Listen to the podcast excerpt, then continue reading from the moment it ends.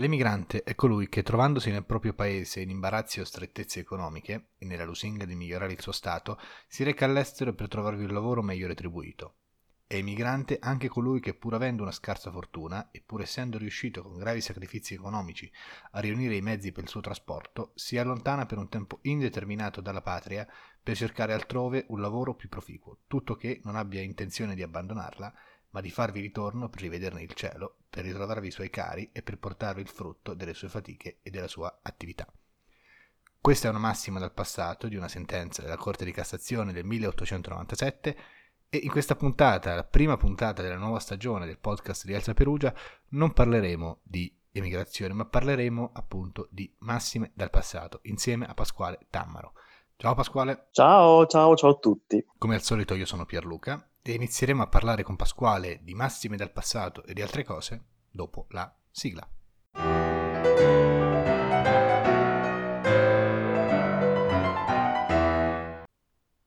Quindi Pasquale, parlaci un po' di te, ma chi sei? Che cosa fai nella vita? Cosa, come ti diletti, insomma, nelle tue giornate? Allora, la domanda chi sei, la, la domanda che faccio sempre io quando voglio conoscere le ragazze, dico ciao, tu chi sei?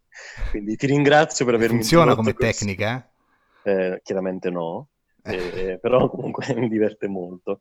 Eh, io sono, cioè, devo dirlo, cioè, sono un avvocato.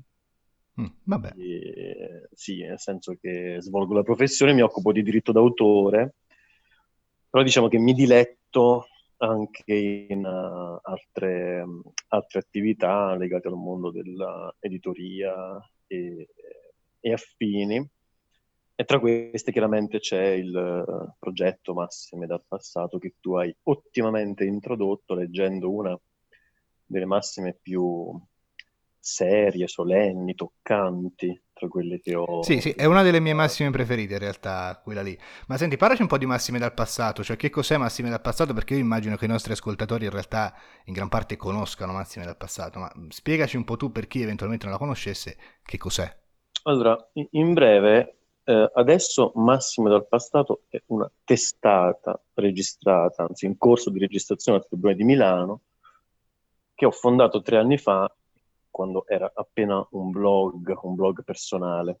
Eh, ad essa è collegata una pagina Facebook abbastanza seguita, oltre al sito internet chiaramente, massimo.passato.it e io ho inteso con questo progetto recuperare le sentenze, no? le massime della fine dell'Ottocento e dei primi anni del Novecento per raccontare le storie che stavano dietro a quelle, quelle vecchissime decisioni sembravano storie affascinanti, importanti, divertenti, anche ironiche, che lette un po' tutte insieme danno uno spaccato della società dell'epoca e fanno vedere l'evoluzione dei costumi, non soltanto del diritto, ma della società e anche del, del linguaggio. È un progetto, possiamo dire, sì, progetto possiamo dire a metà tra la storia del diritto e la storia sociale del, del paese. Perfetto. E come è nata questa cosa? Cioè, come ti è venuto in mente di fare Massime dal passato? Ecco, questa è una domanda perfetta, che sembra preparata, ma in realtà non è. Ma io sono prontissimo perché ogni volta che faccio un evento dal vivo, perché poi racconto queste storie anche dal vivo, eh, c'è sempre una sezione della mia presentazione in cui dico tutti mi chiedono com'è nata, anche se non è vero. Ecco, grazie alla tua domanda adesso finalmente posso dire che è vero, almeno una volta non hanno che com'è nata. È semplicemente nata perché dopo il dottorato, io ho un dottorato in, in diritto dei marchi, dovevo scegliere se, vabbè, a parte fare l'avvocato, continuare un po' la carriera accademica oppure no, e chiaramente ho deciso di no per il momento. Ho preso una seconda laurea, però um, carriera accademica giuridica per il momento l'ho sospesa perché non volevo impantanarmi nel mondo delle riviste scientifiche, delle pubblicazioni scientifiche, ma fare qualcosa di un po' più pop. Uh-huh. Avevo questa idea, era un'idea generica, senza velleità. Dopodiché un pomeriggio in ufficio prendo un, un vecchissimo uh, massimario, il monitore dei tribunali del 1903, e lo apro a caso, affascinatissimo da questo libro che nessuno avrebbe mai toccato e che nessuno toccava da chissà quanto tempo, pieno di polvere, sporco, e per vedere che cosa c'era scritto dentro e ho aperto una pagina a caso e ho trovato una massima che mi ha fatto emozionare tantissimo. Se vuoi te la dico. Vai, vai, dicela. È, è una sentenza della Corte d'Appello di Trani del 1903 all'epoca c'era la Corte d'Appello a Trani, che, la cui massima recita questo. Il capraio che clandestinamente introduce delle capre nel fondo altrui onde ottenerne l'accoppiamento con alcuni montoni di rimonta, senza pagare al padrone la relativa tassa, commette furto della forza genetica di quegli animali. Quindi ho letto questa cosa straordinaria, eh, poi ho letto anche tutta la decisione, c'è questo tizio che aveva le capre, che viveva vicino a un che aveva i montoni, e quindi il primo portava le capre di notte a farle montare dai montoni. Ed era una cosa straordinaria, a parte il fatto in sé, il linguaggio è pubblicato sulla, su, su, sul sito, basta cercare montoni, forza genetica su Google e viene fuori subito. La, la, la, la, pazzia qui, cioè, che, che cioè, veniva, veniva, paragonato, cioè dovevano trovare quale fosse il reato, no? e si inventarono mm. questo furto di forza genetica paragonandolo nella sentenza, nella motivazione, al furto di energia elettrica. Tra l'altro poi ho trovato anche su vari quotidiani degli archivi storici che di, questa, eh, di questo processo si parlò anche sulla stampa perché già all'epoca era, era un fatto curioso. Chiaramente oggi non vedremo nessuna decisione, probabilmente né occuparsi di questo caso né applicare questa teoria della analogia tra furto dell'energia elettrica e furto della forza genetica. Insomma, letta questa cosa qui, ho deciso prima di chiamare a raccolta i miei colleghi e poi di cominciare a, pubblic- a, farla leggere, per, per, per, la leggevo gli amici al bar e, e poi ho, ho, aperto un blog per farla leggere a quante più persone possibile, ho cominciato a pubblicarne tantissime, adesso sulla pagina Facebook ho perso il controllo, non mi ricordo più, non pubblicate migliaia, credo, di, di questi estratti di massima. Cioè... Sì, peraltro vi invitiamo a mettere like alla pagina eh, Massime dal passato, ovviamente, eh, perché è piena di interessantissimi spunti. Poi adesso non fate soltanto massime, ma pubblicate anche altri contenuti. Sì, fate, infatti insomma... ti dicevo, eh, non è più il mio blog in cui racconto queste, queste storie, ma è diventata una vera e propria testata.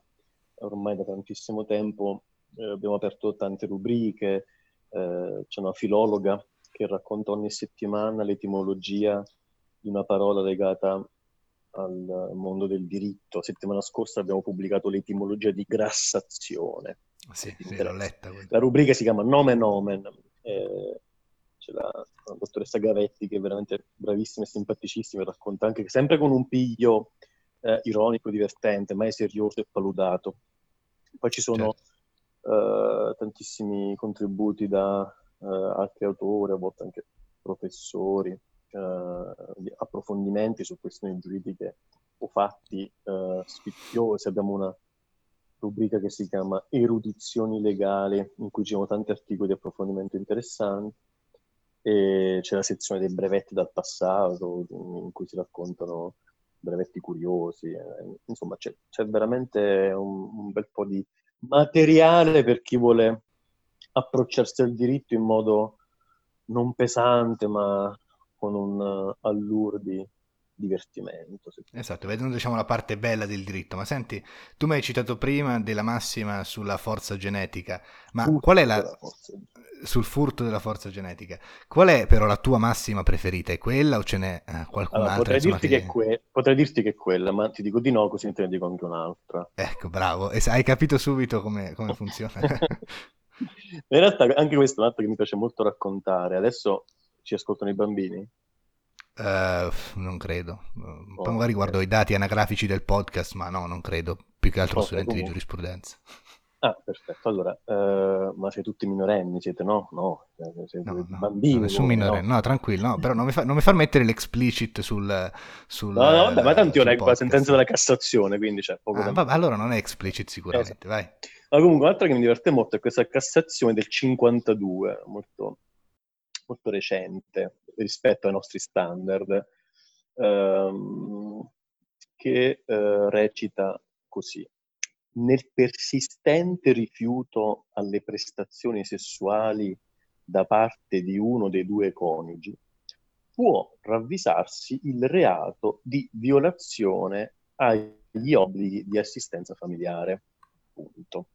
O tu dici cosa c'è di divertente in questa massima? Niente, in realtà cioè, dice soltanto che se uno si rifiuta di fare sesso, questo può costituire, dice la sentenza, un reato di violazione degli obblighi di assistenza familiare. Sì, è un po' una follia, però la cosa sfiziosa di questa sentenza è che il PM di questa causa in cui il procuratore in Cassazione era un tizio che di cognome fa Segati. Quindi tu ti rendi conto di come questo... Vabbè, adesso qua tag explicit ci va sicuramente, però... Quindi ti rendi conto, insomma, come vedete c'è un po' di tutto, Segati. tutto di più. Segati, esatto. Senti, tornando un minimo, un minimo seri, c'è una massima che ti è stata utile nella tua attività forense? Chiaramente no. Eh, perché chiar- ovviamente gli avvocati e voi quando sarete praticanti più avvocati vedrete che quello che vi si chiederà di fare in primo luogo saranno le ricerche di giurisprudenza. Ecco, non fatele su massime dal passato, cioè fatele sulle riviste più aggiornate possibili, perché poi nei giudizi, nei procedimenti occorre portare la massima del giorno prima, cioè l'arresto l'arresto giurisprudenziale più recente possibile, no? È quello che si chiede a, noi, a noi, avvocati, non ha senso, cioè, non siamo nel, nel, common law dove il, prece, il precedente anche di cent'anni fa magari fa ancora giurisprudenza. Bisogna portare la cosa più recente possibile, però anche qui ti dico una cosa sfiziosa, perché a dispetto di quello che ho appena detto, l'anno scorso, cioè proprio, anzi, sì, l'anno scorso, una sentenza della Corte d'Appello di Napoli del 31 dicembre 2019, prendo quello che ho appena detto, appunto, ha citato a sostegno della decisione una massima che avevo pubblicato su Massima del passato. Sì, ma anche a me capita ogni tanto di vedere su dei paper, per esempio, scientifici, eh, citata massima del passato in nota, per esempio, qualche volta ah, davvero? Ah, non lo sapevo. Comunque, eh, c'è praticamente questa sentenza della eh, Corte d'Appello di, di Napoli, 31 dicembre, che riguardava ehm, una, un adulterio virtuale, il concetto di adulterio virtuale. Praticamente c'era il marito che stava su Facebook a guardarsi le donnine nude e a chattare mm. con loro e ignorava la moglie. E ci si chiedeva se questo potesse costituire o meno adulterio, cioè ci si è chiesto dalla Corte Appello di, di Napoli. Appello ha risposto di sì, ma per dire di sì ha citato una massima che ho pubblicato su Massime dal passato, che ti leggo, sempre in massima. Eh? Cassazione 1903, che dice costituisce adulterio la convivenza more-oxorio di una donna maritata con un uomo benché questi sia privo dell'asta virile. Quindi dice anche se quello non c'ha l'asta virile, il fatto comunque di viverci insieme costituisce adulterio. E quindi la Corte d'Appello di Napoli ha preso queste sentenze che io avevo ripubblicate, cioè, nel senso, cioè, la sentenza è pubblicata sul Foro Italiano nel 1903, ma nessuno se la va a cercare. L'avevo riportata io in luce pochi giorni prima e quindi cioè, il giudice mi ha contattato, dice grazie mille, questa sentenza mi serviva proprio. E infatti nella, nella sentenza eh, si vede, scrive, si vede il singolare caso di Cassazione penale 8 maggio 1903 relativo all'adulterio virtuale commesso da una donna maritata con un uomo privo dell'asta virile, citata nel sito web Massimo dal passato. Quindi non mi è servita nella professione, però è servita ai giudici nella loro professione, quindi comunque sono contenti. Che comunque sia, non è poco. E, senti, ma adesso andiamo su una domanda un pochino difficile, un pochino complessa e molto ampia. Um, c'è secondo te una massima che fa vedere in maniera chiara e lampante la differenza tra l'Italia d'allora e l'Italia di oggi? Chiaramente ce ne sono tantissime, poi se devo citarne una, a me viene in mente una decisione che riguardava un caso di applicazione della scriminante, ti vado a dire, che è questa, vediamo. Eh. Cassazione di Roma 1897. Adesso ti racconto il caso. Uh, okay. eh, praticamente c'era questo conte signorotto, signor Montalboddi si chiamava, eh, che viveva nella, nella sua famiglia e eh, aveva ricevuto dei eh, furti frequenti. Mm-hmm. Allora, gli era venuto in mente, visto che non riusciva, cioè non c'erano le fotocellule, le telecamere, no? nel 1897. E aveva praticamente piazzato dietro la porta di casa, comunque in una delle porte, un fucile attaccato alla maniglia. Che cosa voleva dire? Che se uno apriva la porta da, da davanti, il fucile sparava. Ecco. Beh, una soluzione eh, ottima, insomma, esatto. altro che le telecamere. Molto meglio delle telecamere. Un antifurto perfetto. E, cioè, e, e quando ho letto questa sentenza mi, mi, ricordavo un po' di quando ero bambino che facevo tutti gli esperimenti a casa, collegandomi, chiudevo dentro e poi collegavo dei fili, no? Quindi dei fucili, fucili no. No, i fucili no, però collegavo i gomitoli perché facevo le trappole, oppure sai quando si mette il secchio d'acqua sopra la porta che uno apre e quello cade, vabbè insomma Comunque, soltanto che quello ci aveva messo il fucile e lo aveva fatto con l'ausilio del suo maggiordomo, uh-huh. il quale maggiordomo era, come nei classici gialli, il vero ladro. Quindi il maggiordomo era il ladro in realtà. E, e il ladro stesso aveva aiutato a piazzare il fucile, quindi i furti continuavano ad esserci perché lui si guardava bene dal, dall'aprire, dall'aprire quella porta maledetta. Se non che una sera dice la sentenza che era appena evaso, anzi no, non evaso, era appena stato rimesso in libertà dopo aver scontato la pena un noto ladro della, siamo nelle Marche, mm-hmm. quindi non lontanissimo da voi, eh, il quale chiaramente subito la sera stessa tornò al lavoro e andò a rubare nella villa del signor Montalboddi. Eh, il malcapitato aprì la porta e ricevette due proiettili in testa e morì. Ma e quindi ci fu un, un processo per, eh, per, per, omicidio colposo. No? I, mm-hmm. I neretti di questa massima sono omicidio, difesa della proprietà e uccisione del ladro mediante congegno predisposto. Ma secondo te, secondo te adesso, come era finita? Cioè, la, questa è andata in Cassazione. La mm-hmm. Cassazione mm-hmm. cosa ha detto? Che c'era omicidio oppure ha condannato Montalbodi oppure no? Beh, ehm, diciamo che attualmente presumo direbbe che eh, c'è stato un omicidio colposo sicuramente perché non è normale mettere un fucile eh, esatto. carico. Inve- invece all'epoca, visto chiaramente, una sentenza molto approfondita, però decise che non è punibile il proprietario che, avendo predisposto dietro l'uscio di casa una doppietta con congegno atto a farla esplodere contro colui che volesse forzare l'uscio stesso, è cagione che un ladro che voleva di notte penetrare nella casa rimanga ucciso. E quindi la risposta alla tua domanda, come è cambiata l'Italia da allora, sia anche nell'esto diverso che tu e la massima avete dato dello stesso caso. Certo. Senti, ma eh, c'è una massima invece che vorresti dedicarci a noi di Elsa Perugia? Io ve ne vorrei dedicare tante, e in realtà ve ne volevo dedicare una in particolare, ma come dicevo prima, non la trovo più. Poi prima, la... prima, che iniziassimo a registrare, sì. c'è cioè questa massima No, no, no, come, di, come, dicevo prima, è, cioè, sono tante, eh? sono ah, tante, ah, quindi ah. ho perso un po' il controllo. Però, quindi quando la recupero te la mando e tu la ricondividi presso i vostri amici. Assolutamente. Eh, era divertente perché si parlava di uno che ubriacava e bestemmiava, sono cose che mi piacciono. Eh. Vabbè, comunque, c'è, c'è ecco una... proprio decisamente deciso il tag explicit sulla, sulla sì, esatto. explicit sul, esatto. sul podcast. Quindi, eh, passando da ubriachezze e bestemmie, in realtà poi eh, ce n'è un'altra che vi posso raccontare che ha tutta un'altra uh, gestione dell'oggetto. Una sentenza del 1896 che avevo titolato Quando la Madonna appare, mm-hmm. perché era ambientata ad Assisi che eh, dovrebbe essere dalle vostre parti, giusto? Sì, a due passi da dove sono io, sì, sì, sì. Perfetto. Allora, devi sapere che nel 1896 ad Assisi era successo questo fatto, cioè uh, c'era questo ragazzino che si chiamava Giovanni Fabrizi, mm-hmm. che aveva 14 anni, il quale sostenne di avere visto la Madonna in una cava di Breccia che gli aveva pronosticato l'ora, il mese, il giorno in cui la sorella del ragazzino che era malata di tisi sarebbe guarita improvvisamente. Ok. Questo ragazzino corse a casa dicendo: Ho visto la Madonna, eh, la Gisella si chiamava la ragazza, Gisella anzi, eh, guarirà il 2 ottobre eh, preso atto della eh, prognosi della eh, Madonna stessa, la famiglia eh, decise che in effetti il 2 ottobre sarebbe arrivato, mh, sopraggiunto il guarimento, la guarigione, scusate.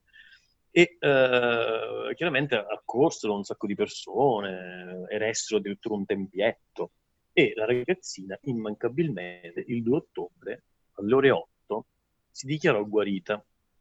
Mm. Tra l'altro, dice la sentenza, quantunque persistesse in lei febbre salita anche a gradi 39. Dovete sapere che, eh, apro, una, apro una parentesi, siamo nel 1896 e la giustizia è ancora una giustizia in cui l'intervento e l'amministrazione in generale, ma la politica, eh, l'intervento della Chiesa era scarsissimo.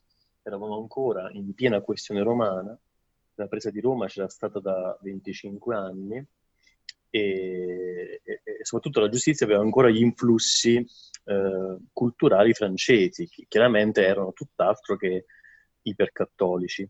Certo, un approccio diciamo liberale alla, liberale. Mh, mm, alla questione Molto liberale. Infatti questa decisione anche prende proprio in giro, prende in giro queste persone, cioè quando dice eh, frattanto la Giselda, affetta da una leggera affezione tifosa, complicata con emorragie uterine di tipo abortivo, nella precisa ora del 2 ottobre si affermava guarita, quantunque persistesse la febbre salita anche a 39, quindi eh, cioè, chiaramente fa il verso, prende un po', prende un po in giro. E, e, che cosa era successo? Poi che quando questa ragazzina disse che era guarita, arrivarono un sacco di persone a pregare, no?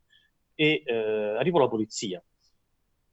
La polizia che fece abbattere il tempio perché si era creato una, una... Non avevano depositato la scia probabilmente. No, vabbè, c'erano schiamazzi, c'era un vero e proprio pellegrinaggio, manifestazioni più o meno pompose tra le quali anche l'erezione di un tempietto nella buca dove avvenne la pretesa apparizione della Madonna. E, e in realtà poi alla fine eh, la, poli- cioè la, la, procura eh, riteneva che la famiglia avesse ehm, commesso quella che adesso sarebbe la circonvenzione di incapace, cioè i credenti loro li, li ritenevano eh, incapaci, no?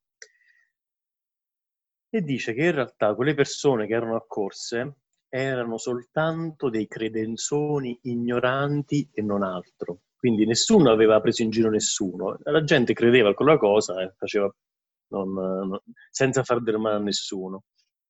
Infatti la massima dice, mancando l'estremo dell'impostura non può esserci il reato che vi dicevo. E poi tra parentesi il caso di specie, applicazioni al caso di una persona in preda a fanatismo religioso che credendo in buona fede a pretesi miracoli e propalando il richiamo una moltitudine di gente in modo da poter turbare l'ordine pubblico. Dice sì, avete turbato l'ordine pubblico ma l'avete fatto senza dolo perché siete tutti dei credenzoni ignoranti. Cioè, questo è il concetto che arriva. molto, molto gentili. Molto... Eh no, sì sì sì, no, bellissimo, sì sì sì.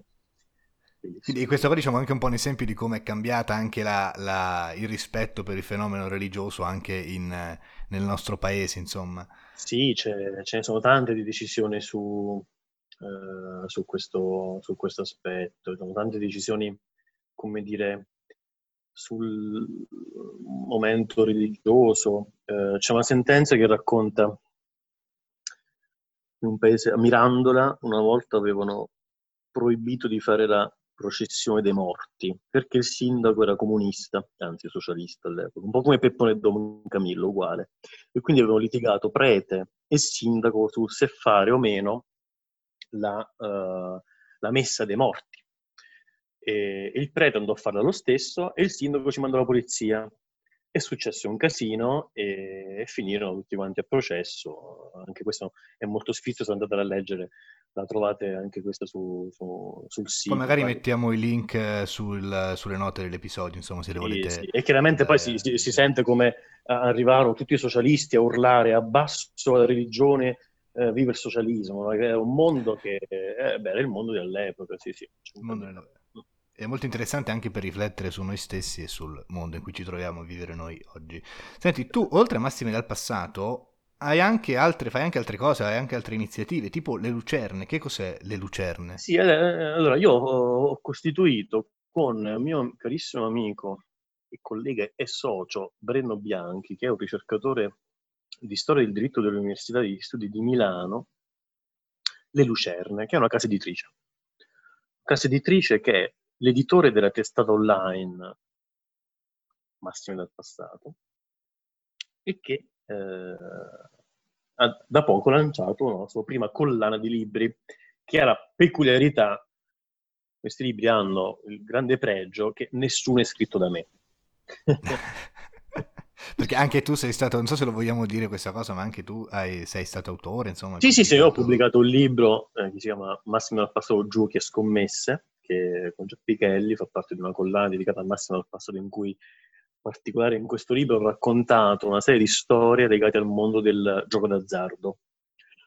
Uh, quindi um, storie di sentenze relative a visite clandestine, roulette, corsa di cavalli, la prima sentenza sul totocalcio, è molto divertente. Molto molto interessante, l'ho letto anch'io, è molto molto interessante. Diciamo comunque le lucerne. Com- com'è nata le lucerne, innanzitutto?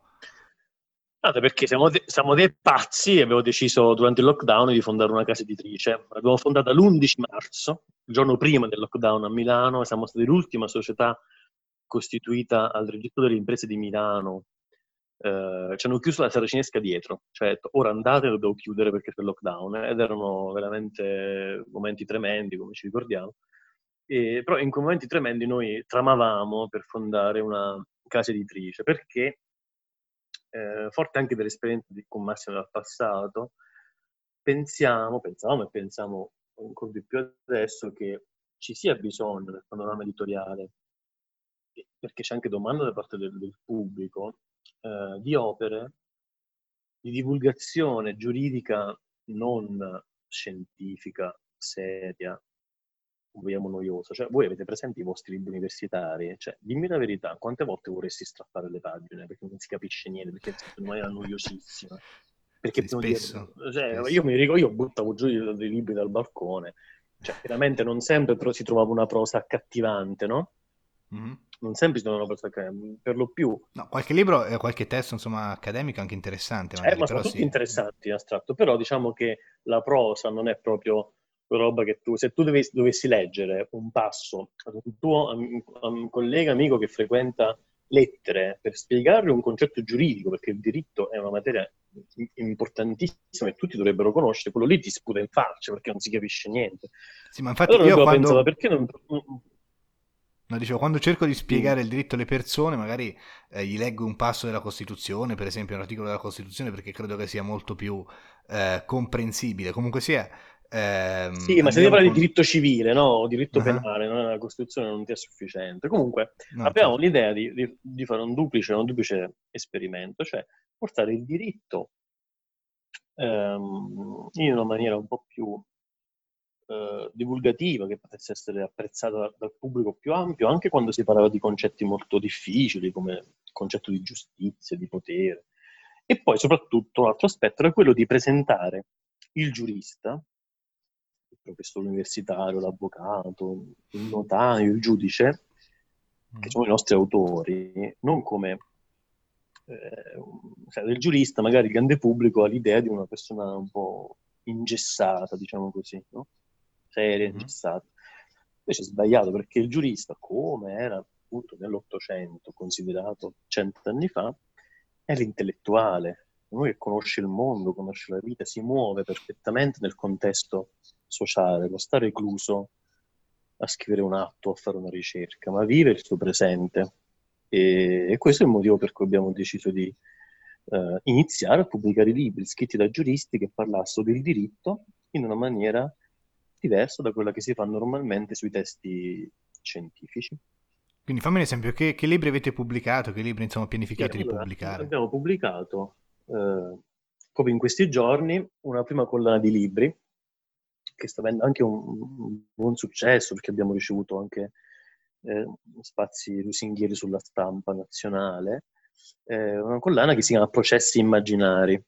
Eh, ci sono tre autori per libro, ciascuno prende le vesti di un um, uh, protagonista del processo, quindi il penale, quindi il PM, l'avvocato difensore e il giudice, e inscenano per iscritto un, un processo un personaggio della cultura pop, popolare, pop eh, o della storia che incarna un concetto. faccio degli esempi concreti. Abbiamo, I primi tre libri sono dedicati a Maradona, Oscar Wilde e Ponzio Pilato. E questa volta sono progetti, processi finti che vengono fatti da zero, il cui esito non è conosciuto finché non si legge il libro. No? Quindi bisogna mm-hmm. leggere il libro per vedere come va a finire. E ci sono sempre dei grandi colpi di scena rispetto all'esito. Sono dei libretti molto agili che chiaramente non perché li abbiamo pubblicati noi, ma comunque consiglio di acquistare in tutte le librerie o anche su Amazon o dal nostro sito certo. lelucerne.com. Magari mettiamo i link sempre nel, nelle note dell'episodio. Poi abbiamo, abbiamo, chiaramente non ci fermiamo, sì, sì, sì, giusto, che non ci fermiamo qui perché stiamo lavorando alla pubblicazione di un'opera che per me è straordinaria. Ora voi siete giovani studenti, magari non conoscete. A Milano c'è un avvocato, famosissimo penalista, che da oltre 40 anni a Natale invia a tutti gli avvocati di Milano, che sono oltre 20.000 persone, un augurio di Natale su una cartolina in rima, quindi manda una poesia in rima molto lunga, in rima baciati in ottonari, in cui racconta l'anno che è passato. Lo fa con una verve, una ironia, cioè è divertentissimo. Uh-huh. Usciti a l'abbiamo corteggiato, l'abbiamo convinto a pubblicare in una raccolta tutte queste, tutte queste sue poesie.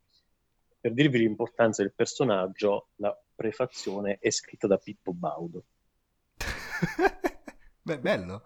sì, sì, bello. È, bellissimo, è bellissimo. Il libro si chiamerà, riprendendo due versi di una delle sue poesie, Nel paese del diritto c'è talvolta buio fitto. Bello, bellissimo titolo. No, no, sì, sì, è un libro in cui io cioè, sono felicissimo perché l'avvocato si chiama Jacopo Pensa. È, mm-hmm. è davvero un, un, personaggio incredibile. Sono felice di aver avuto la sua amicizia. Probabilmente scriverà anche su Massime dal passato alcune tue butade, come le chiama. Eh, però sono poesie straordinarie. La prima è dell'82, eh, mm-hmm. la pubblicheremo proprio nel libro 2020. È ogni poesia, leggendo tutti in fila, un po' si vede la ricostruzione del, visto che lui parla anche del mondo della giustizia, quindi parla dei ministri della giustizia, quindi si va da Rognoni a Bonafede, da Pertini a Mattarella, da Craxi a Conte, quindi anche la ricostruzione politica, storica politica del nostro paese, vista con gli occhi di un famoso avvocato penalista, che fa, che si fa beffe un po' del, del panorama politico e, e, e difende la, categoria degli avvocati che sono sempre descritti come meschini, che devono pagare le tasse e che fanno fatica a, a, a farsi pagare dai, dai loro clienti.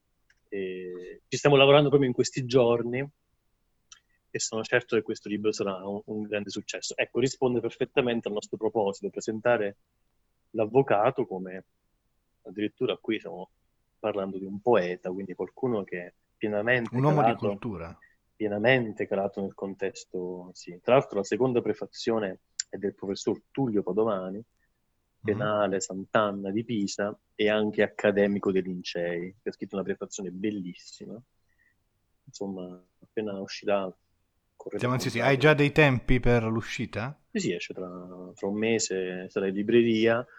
Correte a comprarlo perché è, è bellissimo, è bellissimo e, e magari se volete possiamo anche organizzare con l'avvocato Penza, che è un personaggio incredibile, disponibilissimo, un, un qualcosa insieme a voi, anche una podcast se siete là.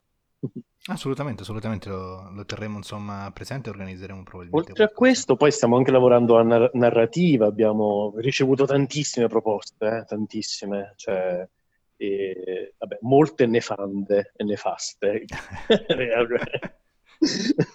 Ce ne vuoi fare qualcuna senza, no, senza fare il nome del, no, perché, no, vabbè, Però molte altre... Sì, no, vabbè, ci, ci, chiedono di pubblicare cose che non c'entrano nulla con il diritto e, quindi già solo per questo non... Eh, mentre invece ci hanno, ci hanno contattato autori brillantissimi, pubblicheremo anche una raccolta di, di racconti, sempre lo sfondo del diritto. E poi vi lancio un appello. Perché io ho un sogno, ve lo dico, non, non ho tempo per me, ho il sogno. Il sogno di trovare un autore che abbia voglia, capacità e bravura di scrivere una serie di gialli che abbiano come protagonista una giovane ragazza che fa la praticante in uno studio legale. se qualcuno avesse mai velleità letterarie ed all'ascolto, ci contatti. Va bene, se vuoi lasciare i tuoi contatti, così magari lascia la tua email, così magari se qualcuno sì, fosse interessato. Possono scrivere uh, le lucerne, chiocciola, lelucerne.com, la nostra email. Perfetto, sono raggiungibilissimo siete... su Facebook, Pasquale Tam, sono dappertutto.